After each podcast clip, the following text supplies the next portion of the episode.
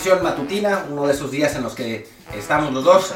Perdón, yo estoy recuperado del COVID según los test, pero tengo tos, no, entiendo muy bien por qué. Pero, pero bueno, estamos aquí los dos, estamos Luis y yo. Eh, yo me voy a Los Ángeles en un ratito, así que aprovechamos para, para grabar em, desde, desde ahora juntos el, matutino y no, no, tener que preocuparnos por el trabajo mañana.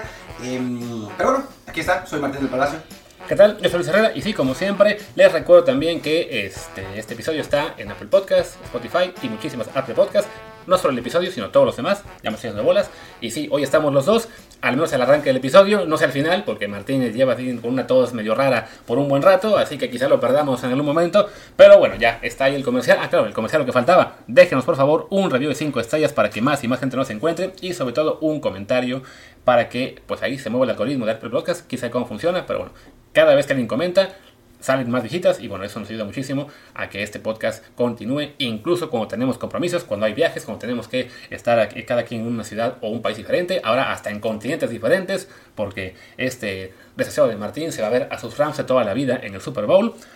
Me decía Villamelón a mí, y él es el que está cambiando de equipos en la NFL sin, con todo descaro.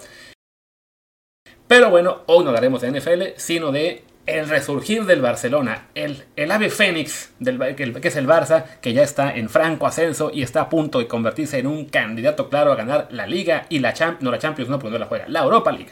Digo, ahora sin Chucky Lozano, el Barcelona se vuelve favorito para el partido contra el... No, es broma también. Eh, pero, a ver, sí, es cierto que el Barcelona tuvo su mejor actuación de la temporada, ¿no? Le ganó 4-2 a Atlético de Madrid, que no es... Aún a este Atlético de Madrid en crisis no es fácil hacerle 4 goles, ¿no? Es... no, no sé cuántas veces ha pasado en los últimos, o sea, desde que llegó Simeone, pero yo no creo que muchas, ¿eh? eh esta temporada debe, haber sido la primera em, y en general es muy, muy complicado eso, hacerle, hacerle más de, dos o tres goles al Atlético. El Barça le ganó 4-2, además le ganó bien, con justicia, jugó todavía la última media hora con, con 10 porque expulsaron a Dani Alves por una rigurosa entrada con los medios catalanes. Se pasan de lanza, pero los últimos 20 minutos. Em, y, y, sí, la verdad es que bien, y pues de los fichajes se vio muy bien Adama eh, Traoré, eh, Ferran fue, fue titular, no, no, no lució tanto, eh, no me acuerdo quién más de, los, de, los, de los fichajes nuevos, no jugó nadie más, ¿no? Bueno, Dani Alves, obviamente, que, que, ya había, había venido jugando un, un rato y... y ya estaba Bomellán, que todo el cambio hace un tiempo por Adama. Sí, o sea, creo que o sea, lo que contaste, que el Atlético es complicado hacerle cuatro goles, en la temporada ya hubo dos partidos que se comió tres, del, Liverpool y el Valencia. Eh, eso fue en 2021 todavía. En, partidos recientes el máximo era dos. Y sí, bueno, en toda la vida en general con el, con el Cholo es un equipo que defensivamente ah, suele, ser, suele ser muy, muy sólido. Pero sí, en este caso es un equipo que ha, eh, pues ha decaído un poco. De todos modos, creo yo, bueno, lo preguntaba yo incluso en Twitter, ah, cuando estaba el, cuando ver el juego en vivo, si este resultado era más un reflejo de este ascenso meteórico del Barcelona ahora con Xavi y los refuerzos o de un, un atleti disminuido, ¿no? Creo que una combinación de factores, pero sí se vale, eh, digamos que verlos de punto positivo para la gente del Barcelona, que parece que este equipo va a competir por más de lo que, de lo que pintaba hace un mes, mes y medio, ¿no? O sea, ya no, ya no le alcanza para ganar la liga, me parece, ya está demasiado lejos de Real Madrid, pero sí, bueno, por lo menos aspira, ya está de hecho en zona Champions League, eh, peleando ahí con Atlético, con Villarreal, con el Betis. Y además en la Europa League, pues sí, va a ser un competidor en teoría más fuerte de lo que se esperaba. Es que, eh, Luis, si, me bajas por favor a la alineación, es que si uno ve la alineación, o sea, yo la estaba viendo, es una alineación más que potable, ¿eh? O sea, Ter Stegen, que sigue siendo uno de los mejores porteros del mundo, aunque no ha sido, la verdad, sus últimas dos temporadas no han sido maravillosas, pero bueno, tiene, el talento para eso. Jordi Alba, que a mí siempre me ha gustado, aunque tampoco había estado bien. Piqué, que bueno, ok, Piqué está como está. Araujo, que la verdad está, está jugando bien. Dani Alves, que ha revolucionado esa, esa banda derecha, eh, sustituyendo a un lateral derecho amateur que tenían antes. Busquets, que también ha estado a la baja, pero cuando juega con España juega muy bien, así que si logra recuperar ese nivel con el Barcelona puede funcionar. De Jong, que es un muy buen jugador. Pedri, que es un gran jugador y que su recuperación ha sido muy importante para el Barcelona. Gaby, que es la sensación de la temporada para el Barça. Ferran, que sin ser un, un 9 probado, pues sí es un jugador con mucho potencial. Y Adama, ¿no? Y, en teoría tendría que terminar jugando a Aubameyang en lugar de, de Ferran en, en punta. Entonces, pues sí es un equipo que por lo menos en el 11 titular sí se ve mucho más potente de lo que era antes. Además que está Dembélé que no jugó, pero, pero que, tiene, tiene para jugar y es un jugador que ya sabemos que cuando no está lesionado puede, puede rendir. Así que de pronto el Barça es un equipo que sí está como para aspirar por lo menos a meterse en zona Champions sólidamente, ¿no? Porque hubo un momento en cuando estaban jugando con, con puros juveniles que no, no tenía esa pinta. Sí, creo que el Barça le, le, pegó, es normal, lo que fue la salida de Messi, porque para muchos jugadores aún existía, al menos mentalmente, esa conexión con Leo, ¿no? De depender de él, de siempre tomar el balón y pensar en dársela a Leo, y creo que eso al principio le afectó mucho al equipo, ¿no? El tener que, pues, así que reinventarse un nuevo estilo de juego, además que, bueno, con Kuman en ese momento, que pues no era quizá el técnico más adecuado para ser el líder de la, renovación del Barça, también el, bajo momento de jugadores como Piqué, como Ter Stegen, como Busquets, el, pues, estaba Coutinho, que ya se fue, eh, estaba también, ¿a quién más mandaron a volar ya hace poquito? ¿Quién más se fue del equipo en los últimos meses? ¿Solo Coutinho? Creo que solo Coutinho. Ah, bueno, eh, sí, y bueno, también la, las llegadas de Agüero, que no, no pudo eh, aportar, lamentablemente, pues por su, por su enfermedad, que ya lo, acabó retirando. Entonces, estaba jugando De Jong como 9 del Barça, o si no Brightway, entonces sí, la verdad es que sí estaba el, con demasiados huecos lo que decía Martín, ¿no? ese lateral derecho amateur que tenían, que tenían antes Santicara Dani Alves. Que más, más, allá de la broma, Seguiño de este es un jugador más que válido para entrar de cambio en momentos puntuales como lo hizo el partido pasado, ¿no? Pero no es, no es un futbolista con la calidad para un Barcelona real, no el Barcelona que había sido, como para ser el titular indiscutible en esa, en esa ¿no? Sí, ¿no? Y ahora ya con lo que son los refuerzos, que bueno, aparentemente, bueno, Dani Alves ha no diré que sorprendido, porque a fin de cuentas es el mejor lateral derecho de los últimos 20 años, entonces es normal que aunque ya sea más veterano, pues en esta época en que hemos visto a tantos jugadores en otros deportes mantenerse a, gran nivel físicamente, eh, ¿por qué no también en el fútbol? Lo está haciendo muy bien, no, está en su prime, pero... Lo que sí es sorprendente es que en Brasil está jugando horrible. O sea, de algún modo como se inspiró la, motivación de volver a Barcelona le ayudó, ¿no? Y bueno, llegan, habrá que ver que hemos ya más partidos de la conexión con la otro B. Este primer experimento funcionó muy bien eh, habrá que ver si, bueno, ya cuando estén enfrentando a un defensa que no sea hermoso, eh, si les va igual de bien, ¿no? Eh, y sí, Ferran Torres, que es un jugador que había mostrado muy, muy buen potencial con el Valencia, se va al City, ahí nunca logró despegar, le perdieron la fe, a tal grado que lo vendieron con 21 años de edad, lo cual pues uno no se hubiera imaginado hace poquito que, se fueran a expandir de él, y pues también tiene esa, esa espinita y esas ganas de demostrar que realmente es un jugador que, que está para convertirse en un grande, y bueno, los jóvenes como Pedri y Gaby y a, esperar a Ansu Fati, que sus lesiones no lo dejan en paz. Y en el caso de Dembélé, eh, que hasta hace una semana todavía la directiva decía que no, que se iba a quedar en la tribuna eh, hasta que acabara el torneo porque pues por no renovar no estaría concentrado con el equipo, pues ya que pasó el mercado de fichajes y ya, se cerró, y ya está, digamos que no hay manera de mover a nadie, pues es obvio que se iba a imponer la opción, no, no, que juegue si puede, porque evidentemente le viene bien al equipo contar con él, más allá de que ayer no fuera necesario para ganar el Atlético. No, es que bueno, a nivel calidad, o sea, Dembélé hay problema, tiene varios problemas, pero eh, tiene el problema de las lesiones, que es un problema muy importante, y tiene el problema de, la, que tiene cabeza de piedra y es muy irregular, pero a nivel talento, a nivel lo que tiene en los pies, Dembélé es un muy buen jugador, o sea, cuando jugaba, cuando jugaba en Dortmund, la verdad es que era espectacular.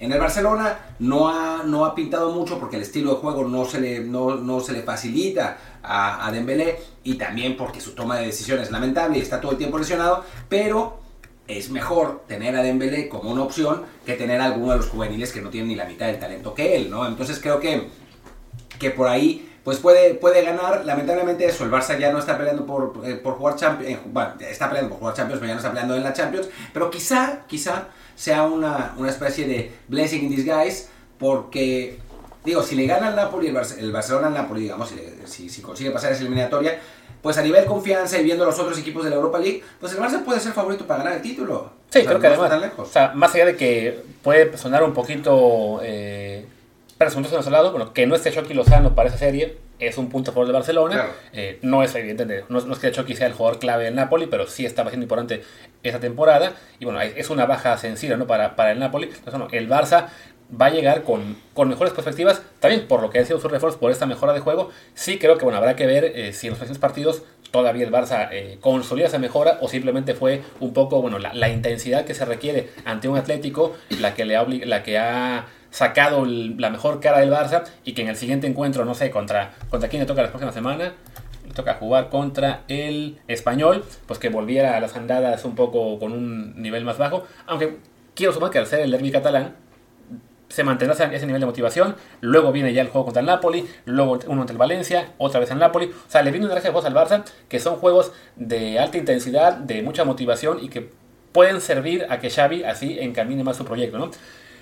Ya para ir cerrando, bueno, tampoco queremos este, este, este episodio muy largo porque no Martín se nos muere, el pobre está aquí tose y tose eh, Eso tampoco es a, punto de morirse. si de repente oyen como que, como que un sollozo o algo así, era Martín que estaba tratando de contener el ataque de tos. Eh, pero bueno. Mentira total. En fin, el chiste es, ¿para qué crees que le alcance este Barça esta temporada?